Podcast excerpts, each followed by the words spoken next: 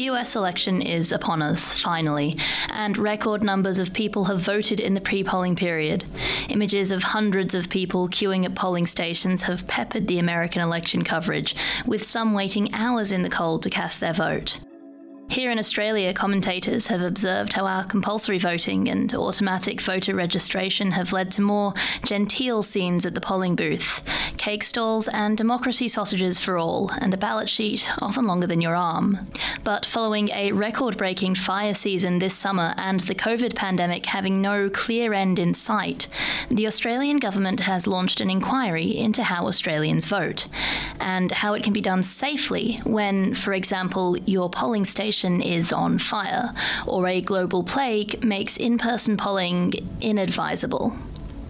One solution, already embraced in countries such as Estonia, Brazil, and the United States, is electronic voting, either online, avoiding the problem of people gathering in one place, or using machines at a polling station.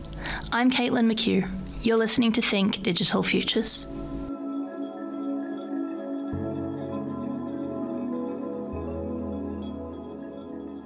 Our lives are moving more online. Working, shopping, and banking can all be done from in front of a screen in the comfort of our own homes. And disasters like bushfires and the COVID pandemic could limit our ability to vote in person. So, should Australia expand electronic voting? Advocates say it will make election results faster and voting more accessible. Cryptography and cybersecurity experts say most types of electronic voting systems will never be completely free of the risk of fraud or interference. Distinguished Professor Jim McNamara from the University of Technology's School of Communications says Australia has historically been an early adopter when it comes to democracy. Australia has a fairly proud history in democratic rights. We might argue that we need to improve it further, but certainly the rights to vote, putting aside our rather bad performance with Indigenous Australians, we were early to provide the vote to women. We were early to ensure secret voting. In 1856, South Australia, Tasmania and Victoria passed laws requiring a standard ballot at elections, with all the candidates' names listed. Previously, people voted with a party ballot or by simply telling a polling person who they wanted to cast their vote for. And Australia's been moving into trialling electronic voting in the ACT and in New South Wales. In the 2016 federal election, the Electoral Commission distributed more than 1,500 electronic voting lists that were used in pre-polling. And so there's been steps in that direction. This isn't to say we should be jumping into expanded electronic voting head first. To go to electronic voting in total, you need a complete system, everything from the lists of voters through to the collection of the votes, through to the counting of the votes. And so it's more than just simply going to a PC and clicking on a voting card. There's all the lists beforehand, there's all the counting afterwards. You do need a very substantial, sophisticated and very secure system. In the ACT's election last month, the voting period was spread out over 3 weeks as a COVID social distancing measure. It worked. 63% of votes were cast before election day, and of those, 90% were cast electronically. ACT residents exercised their democratic rights without the crowds and sausage sizzles that usually accompany an election. I got up on Saturday. There was no democracy sausage for me. I just went down to my local polling area, which wasn't very far away. This is Tom Sear, an industry fellow at University of New South Wales, Canberra, Cyber, and an ACT resident. I walked into the booth. They ask you to use the sanitizer. You walk over to a person with, as you would know, that there's somebody marking you off the quote roll. They've got the COVID plastic up in front of them, and then they give you a little QR code for that particular vote. So that's like a quick response code. It's like a super barcode, like a matrix barcode. And you go over and you put it under a machine. It looks like, I don't know, like a scanner, a barcode scanner at the supermarket. And it opens up your vote on the screen, and you number it 1, 2, whatever, and yada yada. You say that's I agree, that's okay. You just hit return basically on the touch screen, and then you throw out the QR code as you leave. So far, so convenient. But Tom and others have concerns around the transparency of the ACT's voting system. In previous years, the code was openly available to the public, and anyone who wanted to check it could. If you looked at Elections ACT's website, even during right up to after the early voting period had begun, it continued to have very explicit language about how open and transparent and easily available the code was. This is Vanessa Teague, CEO of Thinking Cybersecurity and professor at the Australian National University. But when I emailed them a little bit before the early voting period began and said, so about this open and transparent code, where's the 2020 version? They responded not with the code, but with a non-disclosure agreement, which said a researcher was allowed to access the code, but only if they promised to keep their findings secret for at least 60 days. This kind of transparency is important, and Vanessa's concerned that it wasn't available for the 2020 ACT election. Making people put in an FOI request means fewer people can scrutinise the code and make sure it's secure, and making them sign a non-disclosure agreement means that if they do find problems, they can't report them to the public. There was no way of examining the software in time to even tell the public what you'd found. For example, if we had signed the non-disclosure agreement, found that the privacy bug had not been fixed and wanted to warn people, the non-disclosure agreement would have made that impossible. And there's absolutely no chance of actually correcting problems in time for voting because it was basically impossible to get access to the code more than a day or two before people started using it. These aren't problems you generally face with physical voting. Tampering with boxes of ballots is a very different proposition to interfering with electronic votes. With paper, there's one record and that record exists for all time in a sense. If you put your mark on it, it's on a physical piece of paper, it's put in a box, and then you know that you can see the box, you know where the box is, you know where the paper is. It's one of the security mechanisms of the Australian system, actually, because there's so many people watching the system, it's much harder for you to, say you wanted to affect a booth, there'd be like 18 of your fellow citizens getting paid and invested in the system. You'd have to go and work to get around all those people just to do one booth. With any electronic voting, the first thing you do is create a whole heap of metadata, which is data about the vote. And so that means you begin to learn a lot more about how you might access that data. But also it has to be stored electronically, whereas paper, it's a requirement to keep the ballots that we do use, and they sit in a warehouse somewhere for a number of years in case there's some issue, and then I guess they're pulped or destroyed. But as you know, any data that's sitting around on any computer that's potentially accessible to the web is potentially hackable. And that's votes that you still have to be physically present at the polling booth to cast. New South Wales has used an internet voting system in elections past, which has its own problems, says Vanessa. These were two closely related systems sold by the same company to two different places, one to Switzerland and for Swiss Post, and one to New South Wales for the iVote system. The system was designed to have some very fancy cryptographic proofs of correctness. So the idea was that each system is obviously receiving a bunch of encrypted votes from ordinary voters. And these votes have to be, first of all, they have to be shuffled so that we don't know which decrypted vote came from which person. And secondly, they have to be decrypted, right, so that you can read them and then use them in the count. And the computer that is doing the shuffling and decryption obviously is a potential serious point for manipulation or failure, because that computer, if it malfunctions and, for example, changes or substitutes or drops or adds votes, then that can completely change the election outcome.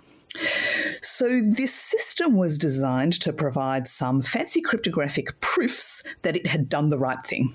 First, a fancy cryptographic proof that it had shuffled correctly and that the set of encrypted input votes matched the set of encrypted output votes, even though they looked different. And second, a proof that it had decrypted properly. So you could test, you're supposed to be able to test whether the list of encrypted votes properly corresponded to the list of decrypted votes that were about to be counted. So you can see why both of these proofs were important. Unfortunately, both of them were buggy.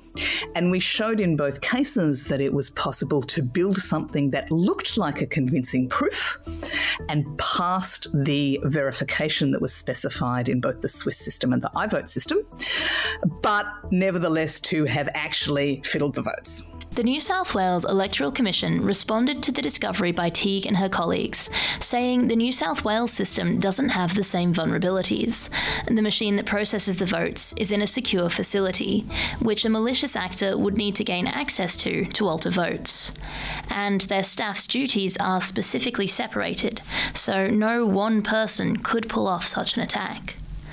Other countries use internet voting far more widely than Australia, but the Swiss vote bugs have meant that Switzerland, at least, needs to reconsider the technology it uses at elections.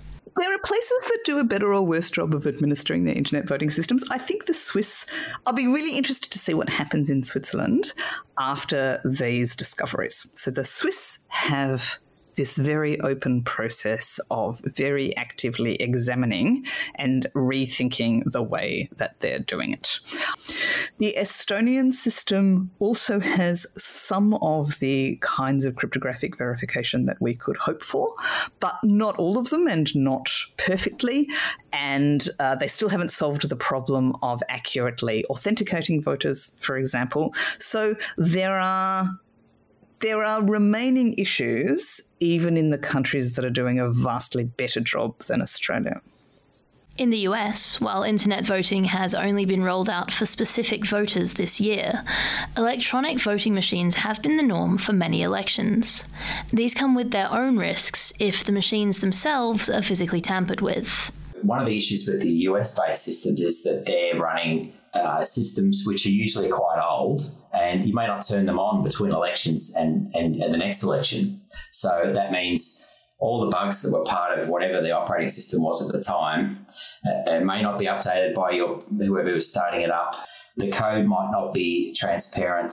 They're famously tested at the DEF CON every year, and so there's a voting hacker village every year. And I think in 2017, one of those devices was within about 15 minutes rickrolled by someone. So they managed to enroll themselves and get it to play a song back when you tried to vote. And I think it only took about 15 minutes. And there's a case when they did get teenagers to do some fairly simple hacking against those sort of devices. Although, Vanessa points out, in some cases, the US has more scrutiny, at least of its electronically counted votes. I mean, the good example in the US is similar but not quite the same to what we do in the Senate.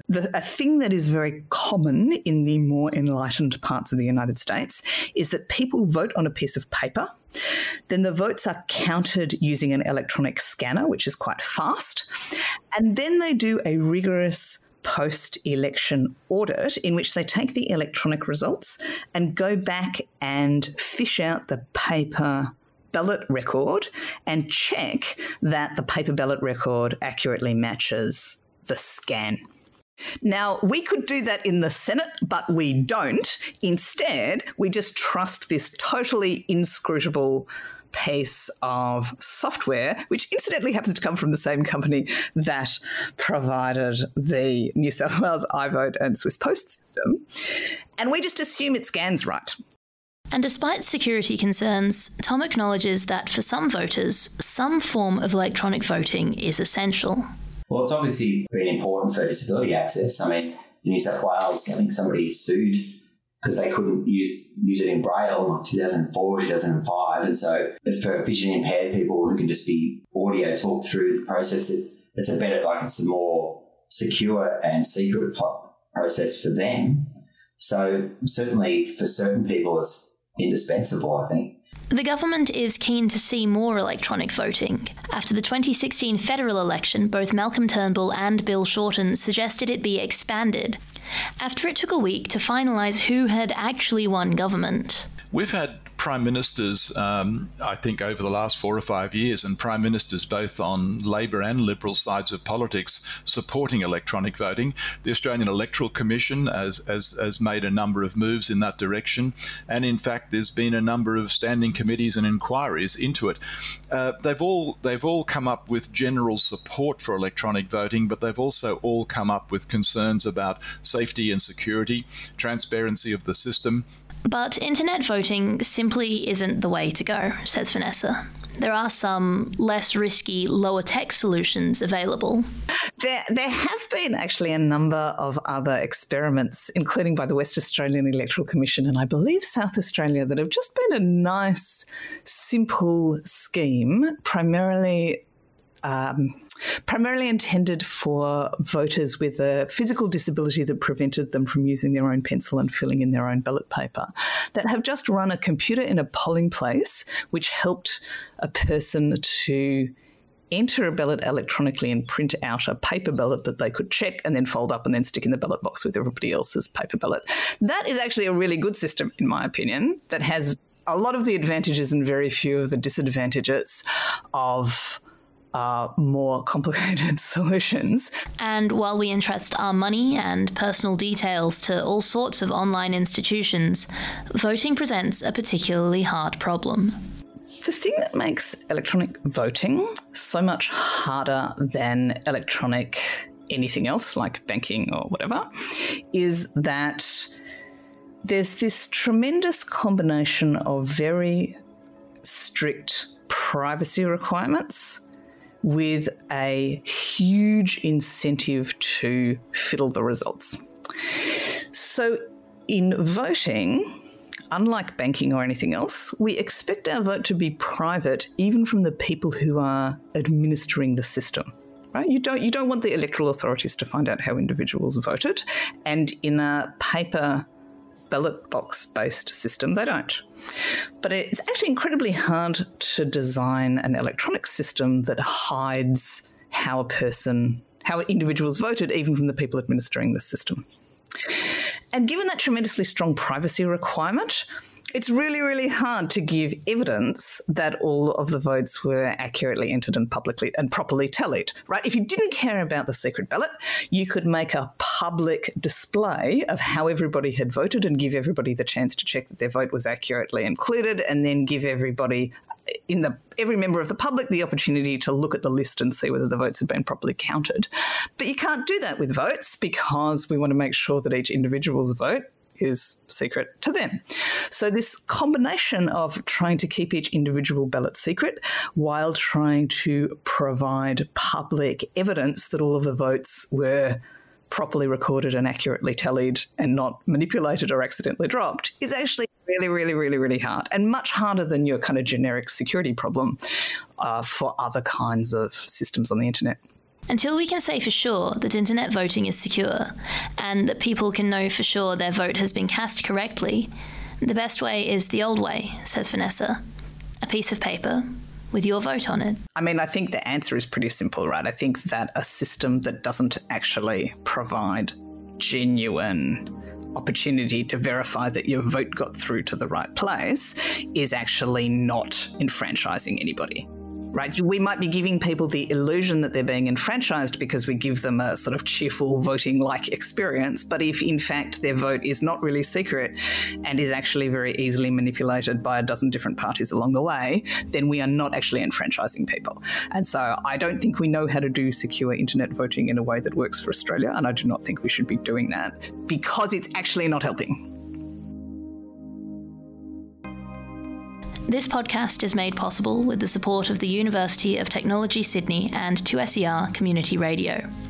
This episode was made on Gadigal land of the Eora Nation, whose sovereignty was never ceded.